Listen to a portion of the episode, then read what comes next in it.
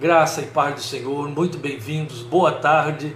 Com muita alegria, vamos hoje compartilhar juntos a palavra de Deus e a gente está com muito prazer e satisfação de estar aqui neste dia 21 de fevereiro, compartilhando a palavra de Deus com todos.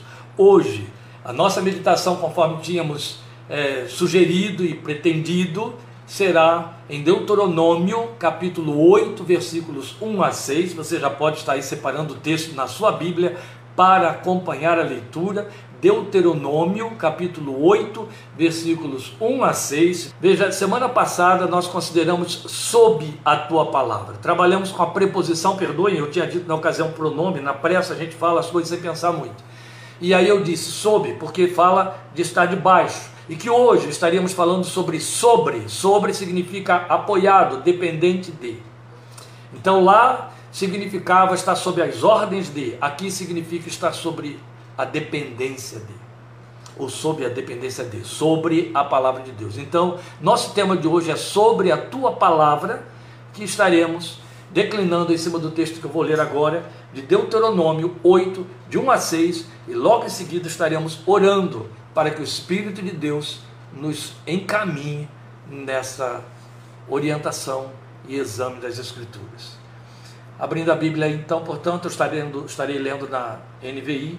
Tenham o cuidado de obedecer a toda a lei que eu hoje lhe ordeno, para que vocês vivam, multipliquem-se e tomem posse da terra que o Senhor prometeu com juramento aos seus antepassados.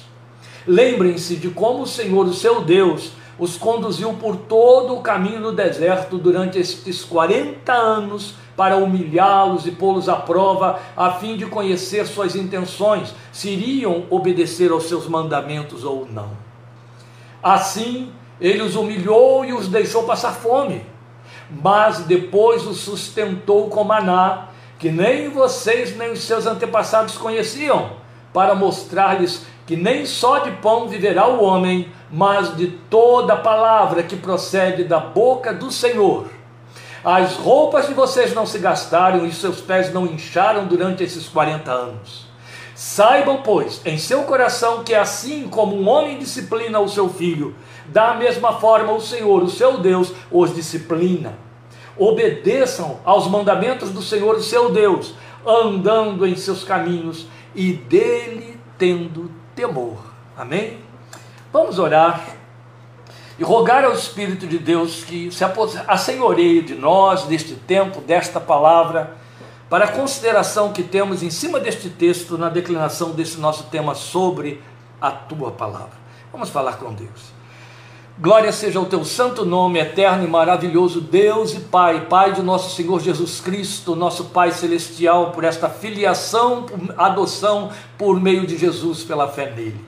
Obrigado pela graça que não só nos abriu acesso livre à tua santa presença, majestosa presença, temível presença, mas a mesma graça que nos facultou capacitação pelo teu Espírito que em nós habita, para compreendermos as coisas que nos foram reveladas nas Escrituras, para compreendermos as Escrituras, não apenas lermos as Escrituras, porque ficaríamos confinados à letra e a própria Bíblia se, se adiantou para nos dizer que a letra mata, mas o Espírito vivifica, mas o Espírito da revelação de Deus que habita em nossos corações, que abre os nossos afetos e sentimentos e entendimento espiritual para percebermos as coisas que da parte de Deus nos foram dadas é Ele quem nos habilita pela graça a lermos a tua palavra e nela ouvirmos a tua voz e dela recebermos conselho, consolo, promessa, esperança.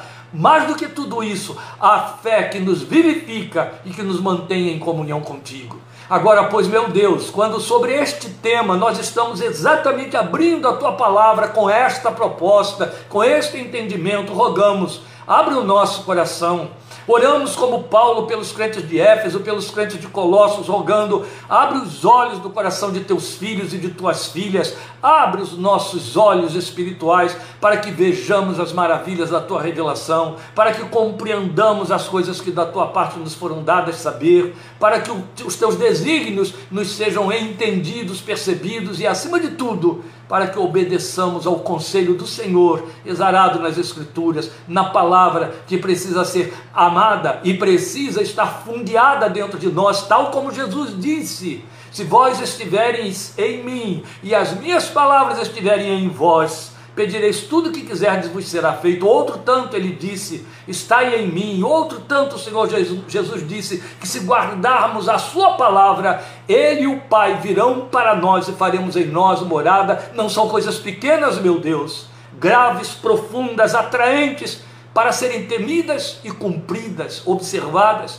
Ensina-nos o segredo, ensina-nos as funções, ensina-nos os meios de guardarmos a tua palavra, de estarmos na tua palavra, de vivermos sobre a tua palavra, em nome do Senhor Jesus e para o louvor de tua glória.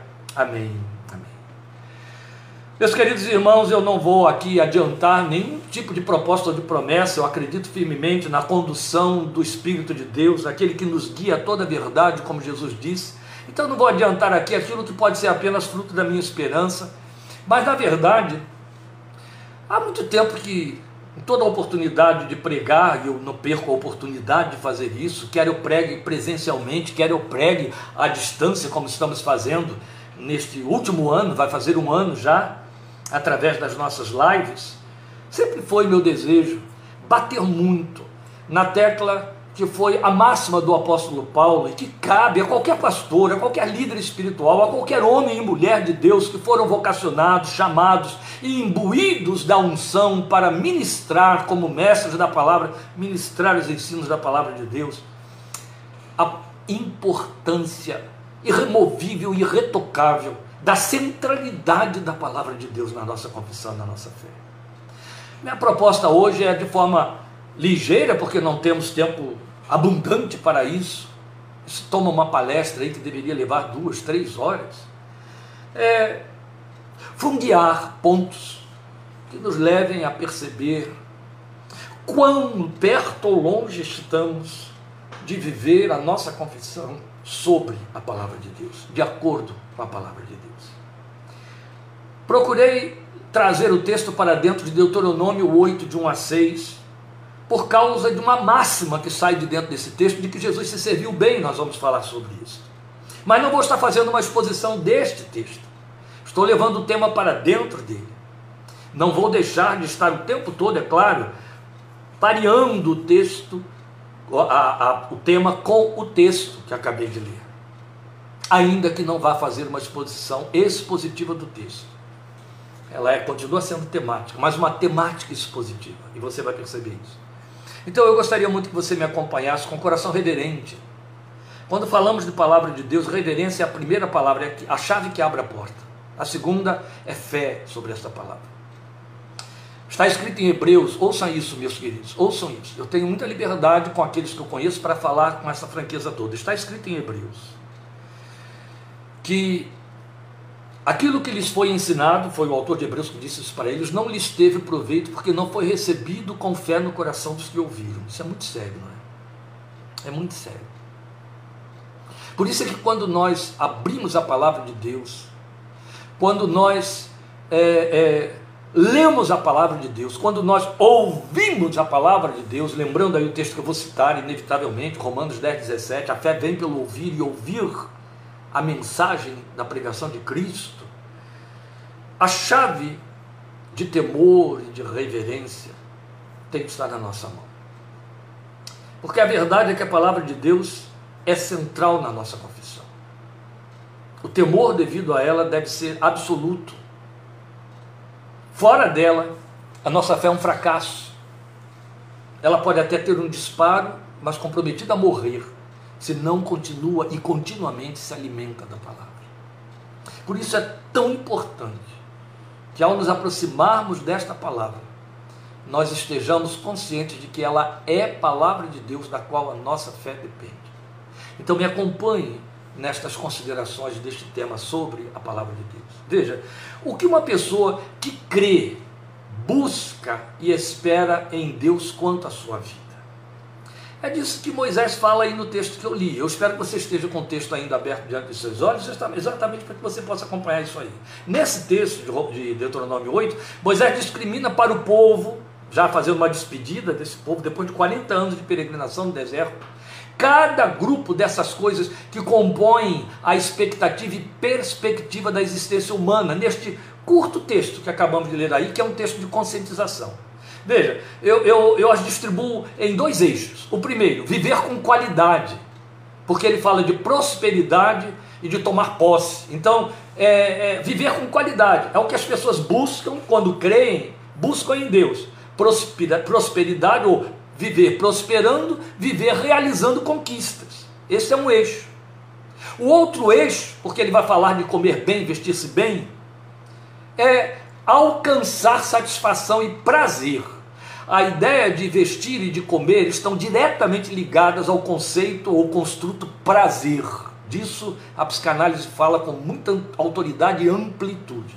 Então, o outro eixo é alcançar satisfação e prazer. Comer bem, vestir-se bem, vestir-se com dignidade. Bem quer dizer é com dignidade, é não estar despido. Então ele enquadra toda essa expectação metaforizando o pão. A tudo isso ele denomina pão. Não, nem só de pão viverá o homem. Depois dele ter falado sobre essa busca por prosperar, segundo a promessa, conquistar a terra, estar bem alimentado e vestir-se, ou seja, não ficar desnudo, ele chama isso tudo de pão. Ele metaforiza e engloba no conceito pão.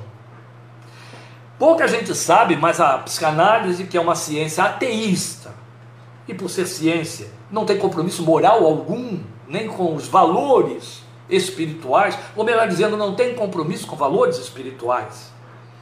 Ela há muito tempo já preconizava que a busca que o homem tem por satisfação e prazer constitui no seu pão, porque na verdade é um retorno sempre à oralidade. A oralidade é a primeira coisa que você traz na sua existência de energia que te impulsiona para viver instintualmente. O bebê já leva a boca ao seio da mãe para se alimentar. A mãe só, se só, tem, só tem o trabalho de aproximar esse bebê do seu seio e outro tanto se você aproximar uma mamadeira dessa boca. A vida toda, até o último de seus dias, o homem vai procurar se alimentar. Só que o alimentar, o, o, satisfazer esse prazer oral, ele cria um leque de amplitude, ele vai envolvendo muitas outras áreas da vida, que é aquilo que vai ditar a sua força de trabalho para você ter conquista, dinheiro para que você satisfaça a oralidade. Então, quando você compra um carro, quando você compra uma roupa, quando você compra uma casa, quando você faz uma viagem, tudo aquilo que lhe dá dignidade e prazer é exercício da sua oralidade, busca de satisfação de prazer. Moisés englobou isso tudo aí, nesses dois textos, e a tudo isso chamou de pão, porque tem ligação direta com a oralidade, a satisfação, a, o alimento básico da existência. Na verdade, aquilo que ele põe ali, que eu acabei de citar aqui, parece à primeira vista ser um checklist simplório, mas longe disso. É a essência dos substratos dos desejos que nos movem ao longo de nossa existência. A vida se resume nisso. Porque nestes dois grupos, e em função deles, estão desdobramentos que definimos com outros qualificativos. Veja, você me acompanha. Sucesso, projeção pessoal, saúde, bem-estar, que está diretamente ligado, integridade física, diversão e aprovação externa. Tudo isso constitui os outros qualificativos que englobam o alcance do pão. Entende? Então aí está o resumo de toda a energia psíquica e de tudo que até mesmo mobilizando valores morais e espirituais forma o escopo da existência humana e define sua constante e incansável busca em todo e qualquer grupo social em que o indivíduo esteja inserido, seja lá no extremo sul tribal da África, seja no centro das maiores metrópoles do mundo. A mobilização é a mesma porque o ser humano é o mesmo. Ao mesmo tempo em que resumiu esses fatores positivos da existência buscados por qualquer ser humano, Moisés também sinalou as experiências não buscadas nem pretendidas, mas que inevitavelmente fazem parte do mesmo pacote. Sem elas, ninguém teria noção real e em essência do valor das coisas classificadas como positivas, tal como o sal realça a doçura do açúcar. Aí ele as enumera. Humilhação está ali, só que com outras palavras. Privação, contenção, que é disciplina, ele fala da disciplina, e temor, que é estar sob controle. Privação ele chama de fome. Humilhação ele diz mesmo, aí o Senhor te humilhou. São o, aspecto que chamaríamos de negativo. Sem querer entrar aqui em parâmetros filosóficos, não é esse o nosso propósito, mas eu quero chamar a sua atenção para o fato de que, sem esse outro lado da balança, os valores deixam de ter valores. Você quer ver um mal gravíssimo que a nossa sociedade hoje comete mais do que a da minha geração e da sua geração? É essa criação superprotetora sobre filhos. Quando você, porque tem mais poderes aquisitivos, mais recursos sociais, via seu trabalho, estudo, emprego, casamento, é, é, do que seus pais do que nossos pais. Você se vê então com facilitações, até porque o mundo te trouxe na modernidade recursos que não foram sequer pensados na minha geração. É, você então coroa e cobre, cerca e super protege seu filho dessas vantagens para que ele não sofra a privação do que você não teve. E isso se vê até no excesso de comida. Você tira dele, mínimo basicamente, a capacidade de valorar estas coisas boas, porque ele não tem o outro parâmetro, ele não tem o outro lado para poder avaliar. Ou seja, só conhece o açúcar sem nunca ter experimentado o sal. Então, o valor do açúcar é bom, mas não é um superlativo, porque não conhece o outro lado. Mas Deus nos disciplina, então Ele oferece o lado privativo, o lado, lado de aprovação, porque Deus é sábio, Ele não é só sábio, Ele é perfeito. A sua palavra cuida destas coisas. Moisés engloba tudo isso nesse texto curtinho que acabamos de ler. Então, com esta exortação, ele pontua o eixo da possibilidade de plenitude da realização do êxito e da experimentação das disciplinas sem perdas. Como é que ele chama isso? Nessa fraseologia, o homem viverá de toda a palavra de Deus. Eu botei a palavra, mas os textos dizem de toda a palavra de Deus. O homem viverá de toda a palavra de Deus. Precisamos entender o significado disso. E, e antes de qualquer coisa, vale lembrar que justamente este texto e esta fraseologia foi de que se serviu o Senhor Jesus diante e contra Satanás quando da tentação do deserto. Lembram? Vamos lembrar do texto de Mateus 4, de 3 a 4. Veja, o texto diz para nós: O tentador aproximou-se dele e disse se és o filho de Deus, manda que estas pedras se transformem em pães. Jesus respondeu: Está escrito, está escrito aonde? Deuteronômio capítulo 8, versículo 4, que lemos aí. Nem só de pão viverá o homem, mas de toda palavra que procede da boca de Deus. Foi a resposta que Jesus deu, deu para Satanás. Então, neste contexto de Jesus na tentação, ele confronta a tentação e o tentador para dizer que sua fome de 40 dias se alimentava da obediência à palavra de Deus que ele atendia com aquele longo jejum e, portanto, nenhuma facilitação milagrosa o impediria de esperar a provisão do Pai, nem interromper a sua dependência ou essa dependência. Tanto que após a tentação, vieram anjos de Deus que o serviram e saciaram sua fome. Está lá no versículo 11 de Mateus capítulo 4. Posto isto, procuremos entender o significado de viver de toda a palavra de Deus em lugar de viver só de pão, ou só viver do pão. Primeira coisa que eu quero pontuar então aqui é a vida na palavra. Seria a palavra de Deus tão importante, indispensável assim para um viver de êxito? Não tem a ver apenas com as questões do espírito do ser humano, as coisas que chamamos de espirituais transcendentais? Algumas elucidações que a própria palavra de Deus traz vai mostrar para nós aqui. É, lembremos, Moisés e Jesus disseram que o homem viverá de toda a palavra de Deus e não só de pão. Eu quero pedir que você aguarde só um minutinho.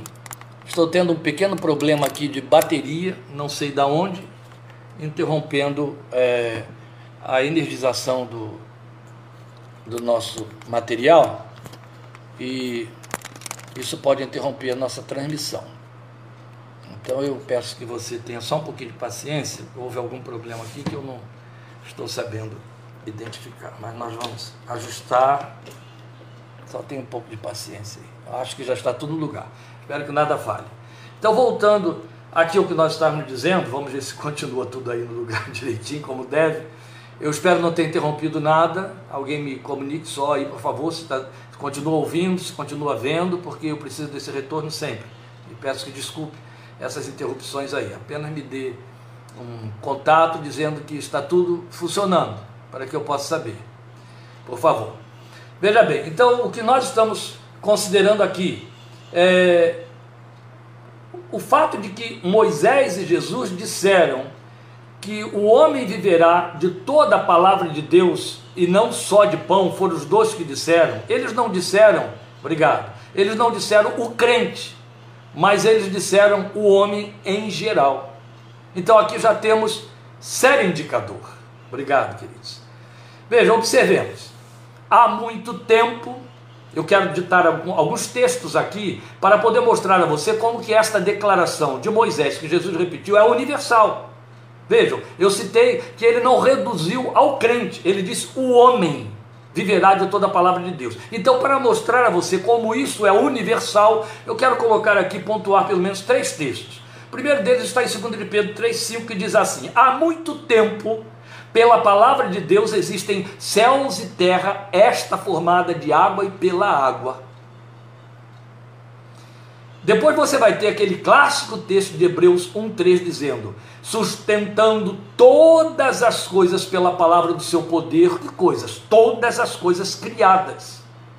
E ainda gostaria de colocar Salmo 119, 89 para sempre tua palavra está firmada nos céus. Olha só. Veja, fica óbvio, à luz desses três únicos textos, mas meu Deus, há uma amplidão deles que nós não temos tempo para pontuar aqui, alinhavar, mas fica óbvio que a palavra de Deus é veículo de criação, ordenação e sustentação de todas as coisas. Que ela é veículo de criação é ponto pacífico para mim e para você. Só não é para os que não creem que Deus é criador ou que as coisas foram criadas por um Deus eterno. Mas, uma vez que nós sabemos que a palavra de Deus foi o veículo da criação, pela palavra de Deus foram criados, e outro tanto você tem Gênesis capítulo 1 mostrando isso, Deus dizendo, e disse Deus, haja, e foi havendo, não é assim? Todas as coisas, ela também é instrumento de ordenação das coisas criadas, pondo tudo em ordem, e sustentação de tudo que foi criado. Meu Deus, a sua importância então é impensável, ultrapassa o nosso entendimento. Então ela é o meio de operação e a garantia de manutenção e sustentação daquilo que é criado. Isso inclui minha vida e a sua vida em caráter pessoal. Outro tanto, nós sabemos que Jesus se declarou e foi declarado como a palavra de Deus encarnada, e o Verbo se fez carne eu sou o caminho, a verdade e a vida. Ele é a palavra encarnada. E como ele é, à luz de Hebreus 12, 1 e 2, como ele é o autor e consumador da fé, depreende-se por conclusão lógica e inevitável que a fé é um fenômeno que procede, se veicula e se alimenta da palavra de Deus. Logo, este círculo se completa e o entendimento completa-se à luz do que ensinou o apóstolo Paulo em Romanos 10, 17, que eu disse que eu estaria repetindo. A fé vem pelo ouvir e ouvir a mensagem da palavra de Cristo. Meus queridos, precisamos parar em cima disso aqui. A palavra de Deus, como único esteio e garantia de fé, produz outros valores espirituais imprescindíveis para que nos alimentemos de toda a palavra de Deus. Então, antes de partir para o próximo ponto, que é a vida sobre a palavra, eu estava considerando até aqui a vida na palavra, agora a vida sobre a palavra, fechando a vida na palavra. Quero voltar a estas considerações, trazer de volta à sua memória Romanos 10, 17. A fé vem pelo ouvir e ouvir a mensagem de Cristo. Quando você vai, se você está acompanhando a história de Atos, a meditação em Atos, você tem visto isso. Quando você vai acompanhando a missão da igreja primitiva, estabelecendo igrejas, fazendo discípulos, cumprindo o indo de Jesus, fazendo discípulos de todas as nações, você vê que eles se detinham, ficavam detidamente ensinando aquela gente por muitos dias. Era um tempo em que as únicas escrituras que eles tinham eram do Velho Testamento. Tanto que os crentes de Belé, veremos isso em Minuta da Fé 26, à medida que Paulo falava, conferiam nas escrituras se era aquilo mesmo conforme ele estava dizendo. Depois vieram os primeiros escritos da fé cristã, como os evangelhos, as cartas de Paulo, por último as cartas de Pedro, por último de tudo, de verdade, o Apocalipse. Mas tudo isso veio à luz depois de muito tempo em que a igreja estava formada. Na verdade, a Bíblia, tal como a temos hoje, no, no formato em que a temos, levou quatro séculos do cristianismo para ser estabelecida. Os crentes estavam fundamentados no ensino dos apóstolos. E depois, tudo isso ficou fundeado nas Escrituras, que Paulo chama de fundamento dos apóstolos e profetas. E ele deixa claro que a nossa fé está fundeada sobre esse fundamento dos apóstolos e profetas, meus amados irmãos. A razão por que somos chamados de evangélicos é para designar o fato de que nossa fé tem a pretensão de proceder do Evangelho e voltar para ele. Então nós não podemos nos entender evangélicos porque frequentamos igrejas evangélicas, porque ocupamos templos evangélicos. Não podemos nos entender evangélicos porque cantamos canções inspiradas em textos do Evangelho, porque sabemos canções evangélicas, porque oramos como evangélicos. Não é isso que nos faz ter uma fé evangélica. Veja, você está acompanhando Atos. Se você está acompanhando o estudo de Atos, você ouviu lá a gente citar o texto de Filipenses em que Paulo fala de que estavam combatendo juntos pela fé evangélica. Ele não está dizendo a fé dos protestantes.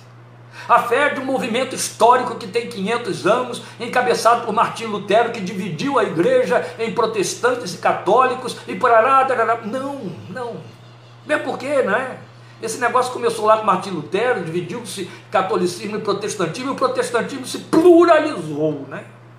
E dentro do protestantismo pluralizaram-se seitas e sectários, hereges e heresias. Por aí vai. Isso não tem fim. Não, não é isso que nos faz evangélicos.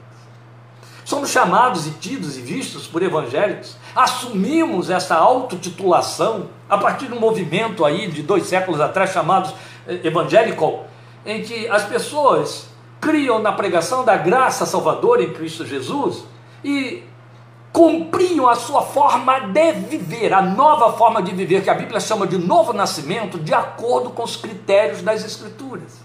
O que é uma fé evangélica? A fé evangélica é aquela que não tem o, o evangelho por ditado, mas por modus operandi, entende? Status quo de vida aquilo que nós costumeiramente dogmatizando, dogmatizamos como sendo a Bíblia como regra de fé e prática, ou seja, a praxis da existência, a praxis da nossa fé é de acordo com o que o Evangelho dita, de maneira que não temos direito de pretensões, de inovações e coisa parecida. Então, eu quero pontuar isso aqui, vou bater esse ponto daqui a pouquinho mais de novo, porque ele é muito importante. Não somos evangélicos porque frequentamos templos evangélicos. Não somos evangélicos porque conhecemos inários evangélicos. Não somos evangélicos porque temos formas evangélicas de orar. Não somos evangélicos por conta de nossos emblemas.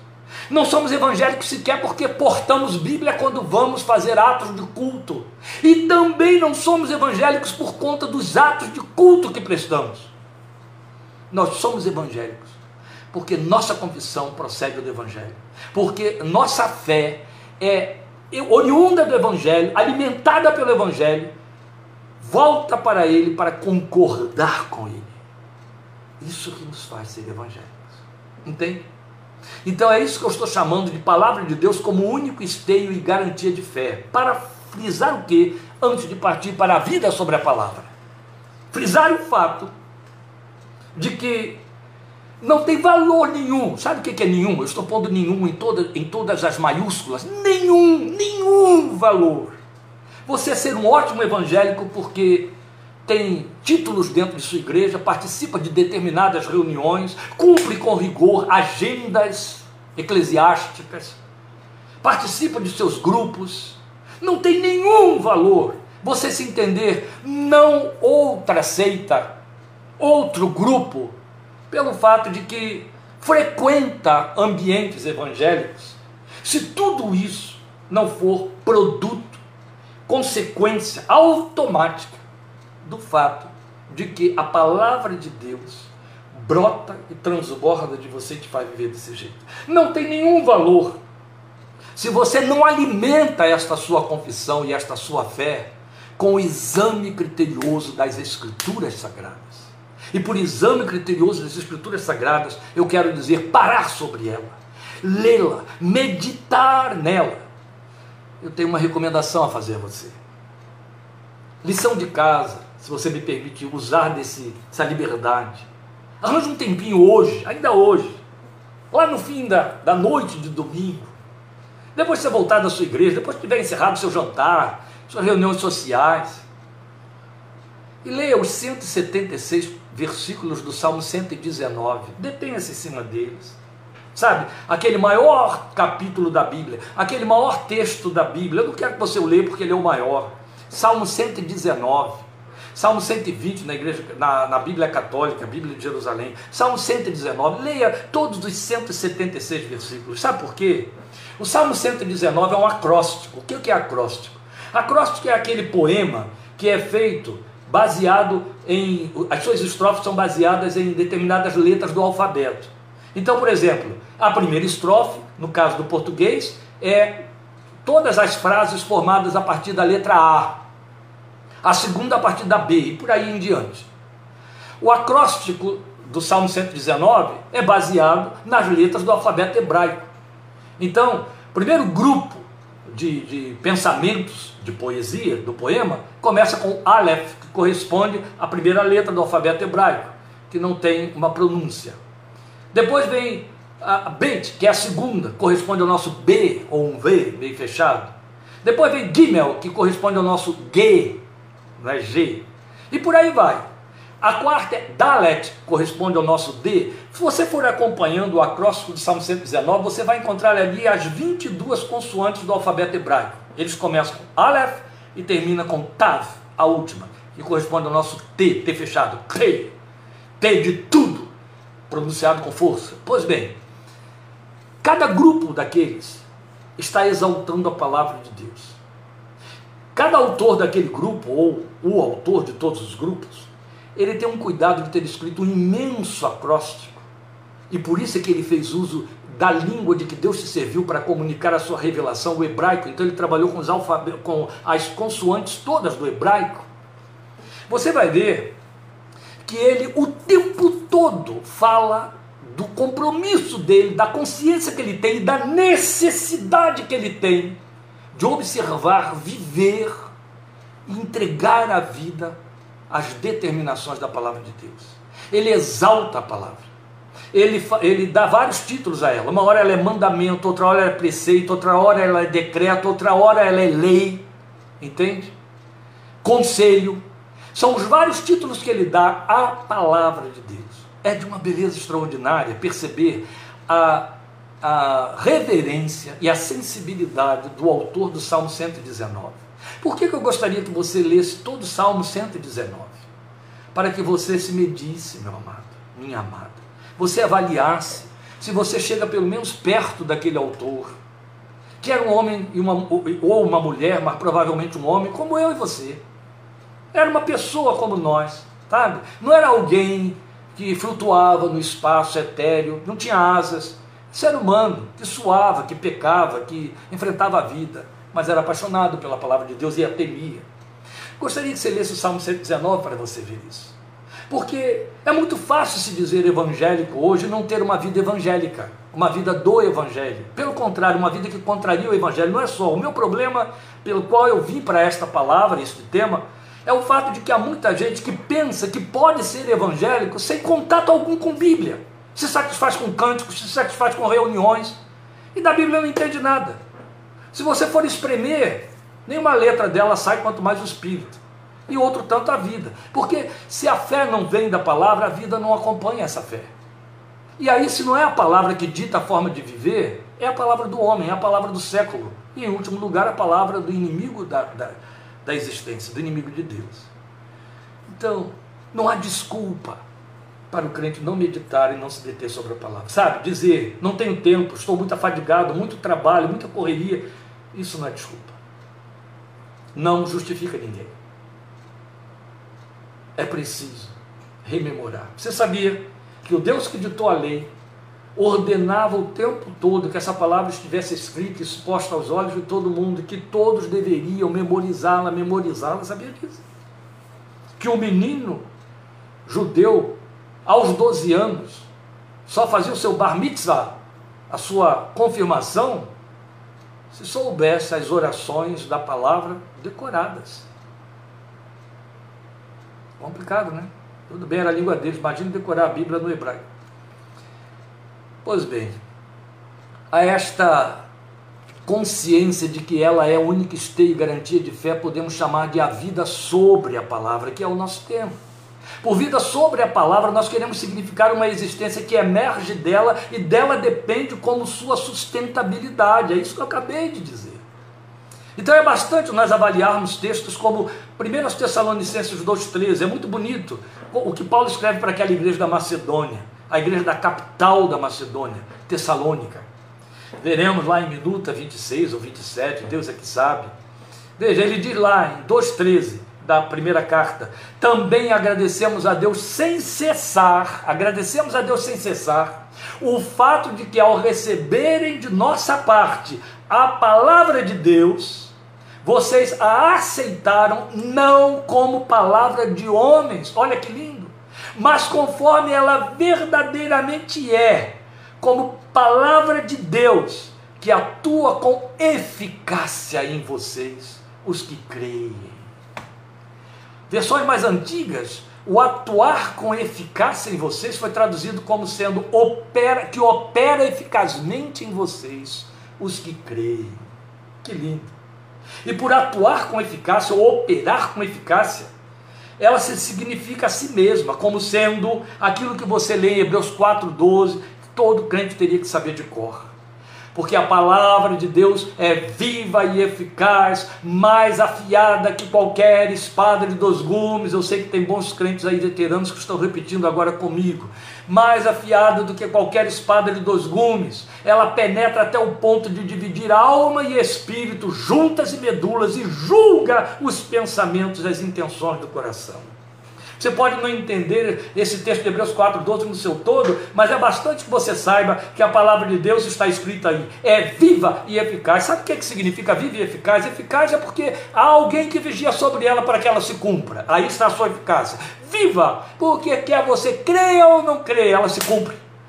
Viva, porque ela produz vida, produz vida espiritual, porque ela provoca alguma coisa, está entendendo? Ela invade, ela entranha, ela, ela tem vida própria. É o Espírito de Deus que a faz ter vida própria, porque ela é quem? Cristo Jesus. Ele é a palavra, o Logos divino. O Espírito de Deus fala a palavra. Trabalha com você pela palavra e na palavra. De maneira que nada pode substituí-la. Nem experiências místicas, nem experiências estáticas, emocionais, por mais procedentes que sejam da Bíblia, elas não podem substituir a palavra de Deus nenhuma profecia pode contrariá-la. Nenhum, nenhuma visão pode ser contrária, nenhum dogma, nenhuma doutrina, nenhum pensamento pode entrar em contradição com a palavra de Deus. No seu todo, ela é una. Ela tem um só pensamento, que ela só tem uma mente geradora, que é a mente do Deus eterno, a mente do Espírito Santo de Deus. De forma que o homem e a mulher de Deus que pretendem ter uma fé e decorrente confissão por ele aprovadas, precisam, antes de tudo, entender que a palavra, ao ditar sua fé em norma de vida, o tempo todo, não abre espaço para aquilo que a gente acha ou que a gente sente a respeito da realidade da vida espiritual neste mundo físico. Não, não há lugar para o que eu acho ou para o que eu sinto. Assim é como eu entendo, não existe isso. A palavra de Deus não precisa do nosso favor de ser entendida. A palavra de Deus satisfaz a si mesma, ela fala por si mesma e ela não se adequa à sua forma de entender. É como Jesus, que é a rocha. Você não pode se lançar sobre ela, nem ela pode se lançar sobre você, essa rocha. Você tem que se aproximar dela e aceitá-la e se adaptar a ela. Entende? Porque está escrito que vivemos por fé e não por vista, Paulo, Paulo disse. E fé, nós já vimos, é construída em função e sobre a palavra de Deus. Se nós temos uma fé, que é, se nós vivemos por fé e não por vista, e a fé, outro tanto, é construída sobre a palavra de Deus, quanto a minha fé depende da palavra de Deus para que eu viva. E quando Paulo diz vivemos por fé, ele não está dizendo assim, vivemos nos domingos em que cultuamos a Deus por fé. Não, ele está falando da sua existência, do seu ato de respirar até o seu último suspiro. Nada pode substituir esta verdade. Nem cultos, nem rituais, nem orações, nem cânticos, nem liturgias outras. Nada, em hipótese alguma. Nada. O lugar da palavra de Deus é único e exclusivo. Ela também não pode ser substituída por ser humano nenhum. Ninguém é um oráculo no lugar da palavra de Deus. Nós podemos ser oráculos de Deus proferindo a sua palavra. Então é de tal ordem que Isaías proclama assim: a lei e aos mandamentos. Está em Isaías 8:20. A lei e aos mandamentos. Se eles não falarem conforme esta palavra, jamais verão a luz. Opa! Sério, não é? E aqui impõe-se esclarecer que falar conforme esta palavra, vejam, meus amados, Falar conforme esta palavra não significa nem admite o hábito de cunho até mesmo supersticioso que alguns nutrem, de citar versículos bíblicos isolados, aleatórios, fora de seu contexto, que passam a usar como talismã ou como a sua Bíblia miniaturizada. Não, não, não. Há alguns que se revelam crentes fragmentados Sabe por quê? Porque crê em versículos pensados da Bíblia aleatoriamente, segundo a sua conveniência e simpatia. Eu tenho muito, muita preocupação com os crentes que norteiam suas vidas em cima de versículos tirados da caixinha de promessa. Muito sério. Isso é um talismã, vira um talismã, vira uma superstição. É algo que força Deus a dizer o que Deus não está querendo dizer. É muito sério.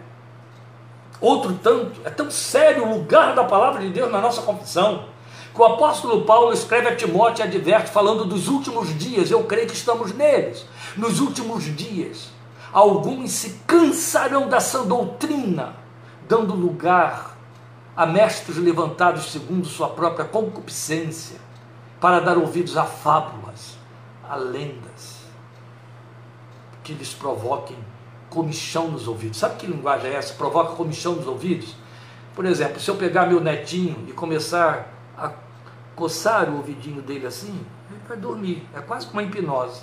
Traz um deleite, traz um bem-estar. É disso que Paulo está falando para nós. As pessoas querem aquele tipo de palavra que lhes dá aquela sensação de estar aprovado, de estar bem. A Bíblia diz que ela é uma profecia e que a profecia edifica, exorta e consola. Você não pode pretender que ela só console, sem edificar e exortar. Você não pode pretender que ela só edifique sem consolar e exortar. Nem pode haver só exortação sem edificação e sem consolo. Se ela exorta, ela edifica e ela consola. É muito sério, meus amados. Estou falando de coisas muito graves. Estou denunciando coisas graves que nos cercam. Eu tenho um aferidor para o tipo de crente que ouve a palavra e que nos cerca, que convive comigo. Quando nós gravamos um tema que é gratificatório, um tema que promete, um tema que diz que você vai ser abençoado, que vai acontecer, etc., a gente tem pontuações que ultrapassam mil é, visualizações. Quando a palavra é uma palavra exortativa, confrontadora, conscientizadora como esta, cai abaixo de 300. Que povo é este? Com que povo Deus pode contar na vinda do seu filho? Será que de fato este é o povo da palavra ou é aquele povo de que Paulo fala que terão comissões nos ouvidos, não dando ouvidos a essa doutrina porque querem ouvir as lendas e fábulas de mestres eleitos segundo a sua concupiscência? Isso é sério, não é? Não vou abrir mão nunca de cumprir o que pesa sobre mim, defender o Evangelho. Imbuídos da defesa do Evangelho, Paulo diz. pregar toda a palavra de Deus, todo o conselho de Deus, Paulo diz. Este é o meu compromisso. Quer ouçam, quer deixem de ouvir, ele disse a Timóteo. Glória a Deus. Isso é crente. Aquele que ouve a exortação ao mesmo tempo que a edificação e ao mesmo tempo que a consolação. Sobre a palavra, aponta dependência espiritual de Deus, da sua vontade, mas também espiritualidade sadia, porque a Bíblia mostra que os tolos, no dizer das Escrituras, eles são os que vivem na vaidade de seus próprios pensamentos. Seus pensamentos são a régua com que medem a vida e a si mesmos. Por isso estão sempre aprovados aos seus próprios olhos. Não é a Bíblia que é a régua na qual eles se medem. São seus pensamentos. Mas a Bíblia os chama de tolos. Não há sabedoria espiritual ali. Então não é pouca a sabedoria do salmista quando ele assume que a tua palavra é lâmpada que ilumina os meus caminhos e luz que ilumina os meus pés e luz que clareia o que ilumina o meu caminho. Está lá no Salmo 119, esse que eu pedi que você leia depois, versículo 105. Porque o salmista sabe, aprendeu que fora desse manual, que é um manual, manual e regra de vida, fora dele resta apenas as trevas da incerteza, da probabilidade, entende? De seguir a direção de todos. É só o que resta. Por último, porque estou no fim mesmo, não dá mais tempo, a ideia sobre a palavra sobre a palavra, aponta compromisso de fidelidade alicerçada em temor. Moisés fala desse temor, está aqui, é a última linha no versículo 6. Obedeçam aos mandamentos do Senhor, seu Deus, andando em seus caminhos e, te, e dele tendo temor. Amados irmãos, vocês que me suportaram até agora com esta palavra de exortação, suportem um pouquinho mais do que eu tenho a dizer. Estou procurando com holofotes acesos a à luz de meio-dia, do sol de meio-dia, os crentes que entendam de temor de Deus, que saibam o que é temor de Deus. Primeiro que há um grupo muito grande que entende que temor é medo, então Deus não, é, não tem que ter, não temos que ter medo de Deus, não tem que ter medo mesmo não. A Bíblia diz que quem opera o espírito de medo é o diabo.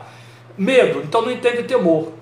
E aí porque entende que medo é temor, não tem temor de Deus. Temor de Deus significa estar comprometido com obedecer e ser fiel a Ele. Por quê? porque Ele é um Deus zeloso da Sua palavra. E eu quero então, em última instância, ensinar a você o que, é que significa compromisso de fidelidade alicerçado em temor por conta da palavra de Deus. Se me permite que eu coloque ensinar a você. Eu estou é, é, é, compartilhando com você o que aprendi na minha vida com Deus, no exame das Escrituras, na forma de vivê-lo. Isso não quer dizer que eu acerto todas e que vivo ou aprovado por Deus. Não, mas eu corro para dentro dela. E eu sei quantas vezes ela me reprova. Mas glória a Deus, que eu seja reprovado pela palavra de Deus, não pela palavra do homem. A imagem que nos ocorre desse, dessa conceituação, compromisso de fidelidade. Então a imagem que ocorre aqui para nós é a daqueles juramentos feitos por testemunhas nos tribunais, especialmente americanos, ou como nós acabamos de assistir na posse do novo presidente dos Estados Unidos da América do Norte, lembra? Aquele ato simbólico de jurar com a mão colocada sobre um exemplar da Bíblia. O que, que é ele emblema? Ele emblema uma fidelidade e compromisso para com o que está escrito no livro que registra a verdade e a justiça de Deus. Fidelidade para com a verdade. Eu juro sobre esta verdade, eu juro sobre esta justiça que este livro exalta, que este livro ensina fidelidade confessada e ajuramentada por temor. Por que, que se usou a Bíblia como emblema deste, juramento? Porque se pretende que a palavra de Deus que ela traz para nós produza temor dos corações. Então, por que razão essa palavra de Deus deve ser temida? Porque se cumpre sempre, invariável e inexoravelmente. Só isso basta para ensinar. Ela não dá voltas para adequar situações e ajustar distorções, meus queridos. Ela é reta, ela é justa e infalível em sua totalidade, ela não se adapta. Ela não se adapta a tempos, ela não se adapta a situações, ela não se adapta a circunstâncias, ela não se adapta a culturas. Não existe isso. Tudo tem que se adaptar à palavra. Entende? O máximo que pode acontecer é modernizar o discurso para que seja compreensível, por conta da diacronia da linguagem no tempo, por conta da cultura de onde ela emergiu, que está longe de nós, há de 3 mil a 2 mil anos passados. Entende? Então, na verdade, é compromisso de Deus fazer com que ela se cumpra. Então, ela é justa e infalível na sua totalidade. E não apenas nos textos e partes que nos convenham, é no todo dela, é de Gênesis a Apocalipse. De maneira que os primeiros hereges que surgiram na fé cristã, um deles, mais famoso, era Marcion. Como ele sabia que a sua doutrina não era eh, confrontada com o todo da revelação de Deus, ele criou uma Bíblia toda exclusiva. Ele tirou partes da Bíblia, ele anulou todo o Velho Testamento, ele pegou o Novo Testamento, ficou só com partes que lhe interessavam, dos evangelhos ele abandonou Mateus e outros, ficou com parte das cartas de Paulo, desprezou o resto todo e disse: Esta é a Bíblia, e deu para os seus adeptos. Tem muita gente fazendo isso sem rasgar nenhum livro de 66 que temos, ou dos 74 que a Igreja Católica tem, sem rasgar nenhum, faz a mesma coisa ah, esse texto aqui vai contra aquilo que eu penso, vai contra aquilo que eu faço, vai contra aquilo que eu creio, então esse texto não, não, não é importante. Eu já ouvi, gente, já ouvi escritos e pregados, gente ter coragem de dizer que Jó era um homem fracassado e que o livro de Jó não deveria nem ser lido porque é um livro de alguém derrotado. Não há desculpa nem há perdão para esse tipo de gente. E eu estou falando de líderes evangélicos. Não há desculpa nenhuma nem para quem para para dar ouvidos a esse tipo de gente. Então, desde os dias de Israel peregrino já se dizia: se ele falou, é certo que o fará, porque é compromisso de Deus cumprir essa palavra. Foi ele mesmo que afirmou que vela sobre a sua palavra para cumprir. Então é seu compromisso fazê-la se cumprir. E ele é o primeiro a se comprometer com ela para cumpri-la integralmente. Ouça isso, meus amados. Deus não age fora do que na sua palavra está revelado. Cuidado quando você ouvir alguém dizer que Satanás tem novas armas e por isso precisamos descobrir novos meios de fazer combate espiritual. Isso é heresia grossa e de um, uma falta de sabedoria imperdoável. Deus não age fora da sua palavra, é tanto que Zacarias e Lucas registrou isso, disse: nada é impossível para Deus em cada uma das suas promessas. Ora, nós sabemos muito bem que Deus, o Senhor Todo-Poderoso, Ele nada se limita ao seu poder, mas Ele opera através da Sua palavra. Ele nunca vai contradizer a Sua palavra, Ele nunca vai eh, contrariar a Sua palavra, Ele nunca vai atender uma profecia particular por causa da necessidade de quem nela creu. Não ele não age fora do que nela está revelado. Mas Deus não fere o que a sua palavra falou. Não. Jesus disse isso. Passarão os céus e a terra, mas a minha palavra jamais passará. Não importa o tamanho do crente que sejamos, o tempo que tenhamos, a idade com que chegamos na vida, a palavra vai se cumprir na nossa vida. Para o sim e para o não, para o bem e para o mal, ela vai se cumprir. Entende? Porque está escrito. Deus, de Deus não se zomba, está lá em Gálatas. O que o homem semear, também se fará. Não tem mudança nessa lei. Foi a palavra que disse, ela vai se cumprir. Daí Paulo ter posto esse adendo, de Deus não se zomba, para divertir-nos a termos temor desta palavra. O Deus eterno afirmou que sua palavra não voltará para ele vazia, antes cumprirá aquilo para o que ele a enviou. E aí está o poder profético da palavra de Deus, porque ela é profecia pura, e sabedoria pura, e ensinamento puro. Eu sei que eu só tenho aí mais cinco minutos, e eu espero completar aqui o que temos nesses cinco minutos. Peço a sua paciência um pouquinho, mas é importante que a gente entenda e absorva esta revelação. Como eu disse a vocês, desejei muito ministrar esta palavra há muito tempo. Veja, Ele, o Senhor, é o árbitro pelo qual é, é a palavra. A palavra de Deus é o árbitro pelo qual o Senhor julgará os homens nas suas intenções e ações. Você sabia disso? Qual é o critério que Deus vai adotar para julgar os homens nas suas intenções e ações? Você pensa que é o ambiente cultural em que ele estava inserido, que o critério que Deus vai usar é o que ele sentia, o que ele entendia? Não! Deus vai usar as Escrituras para julgar os homens. Paulo disse tacitamente que Deus julgará os homens segundo o seu evangelho. É conforme está lá. Lembra, eu citei o texto de Isaías 8,20. O que é que diz o texto de Isaías 8,20? A lei é o mandamento. Se não falarem segundo essas escrituras, jamais verão a luz. Isso é sério, meus amados. É sério. Por isso que é preciso ser um homem e uma mulher do Evangelho.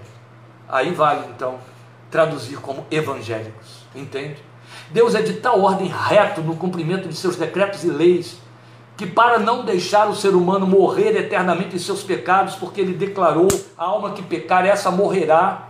Uma vez que ele determinou isso, que tem de morrer, para não ferir esta palavra que teria de se cumprir, ele enviou Jesus para morrer essa morte que nossos pecados merecem em nosso lugar a fim de que, crendo nele, nós tenhamos vida eterna. Jesus morreu a nossa morte, assumiu sobre si o juízo de Deus sobre o pecado dos homens, para que então, na oferta da sua graça perdoadora, tivéssemos vida eterna e a morte se cumprisse, o decreto da palavra se cumprisse em Jesus e outro tanto sobre nós se cumprisse a graça salvadora do preço que Jesus pagou. Daí ele ter sido chamado de quê?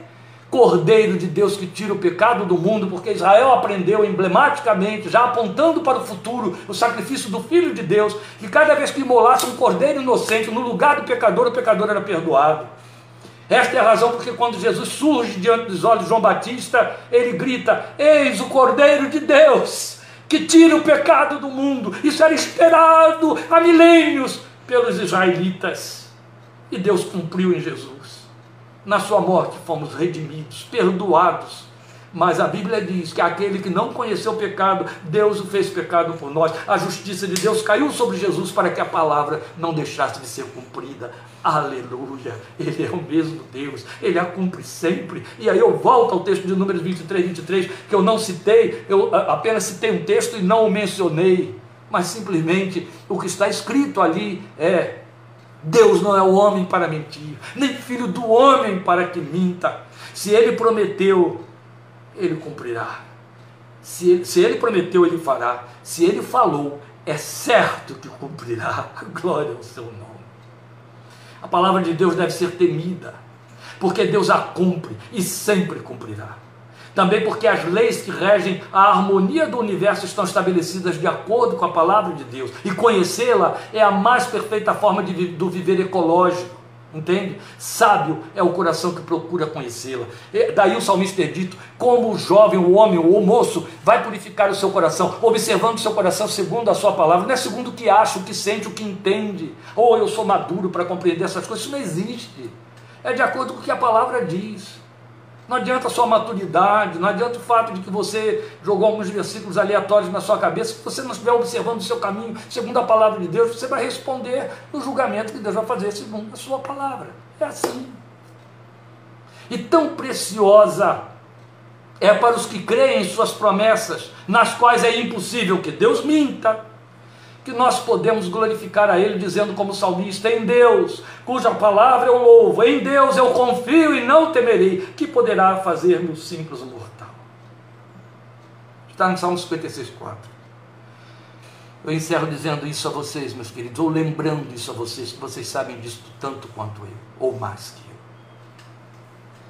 eu. O Deus que cumpriu, literal, literalmente, tudo o que prometeu nos antigos profetas quanto à vinda do seu filho, a ponto de Paulo dizer: vindo à plenitude dos tempos, Deus enviou o seu filho, nascido de mulher, nascido sob a lei. E foi tão literal, por plenitude dos tempos. O que Paulo estava dizendo é que Deus sinalizou, e sinalizou mesmo. Só para você ter ideia, quando Jesus nasceu, Simeão estava no templo já aguardando o nascimento do Messias e não teve dificuldade alguma em reconhecer no menino que Maria e José levaram lá esse Messias, porque ele observava as Escrituras como aqueles magos do Oriente, reis do Oriente, também observavam, sabiam que ele nasceria em Belém de Judá, sabiam que ele nasceria humilde, sabia que nasceria pobre, sabia que cresceria sem beleza, sem formosura, homem de dores e de trabalho, que sabia o que era padecer, todos sabiam de tudo isso. E sabiam que o tempo era chegado. O mundo tinha sido preparado como a língua universal para entender a propagação do evangelho grego, que 200 anos antes, Alexandre, que era macedônio, disseminou pelo mundo que ele conquistou. A maior conquista mundial não foi dos babilônios, foi de Alexandre.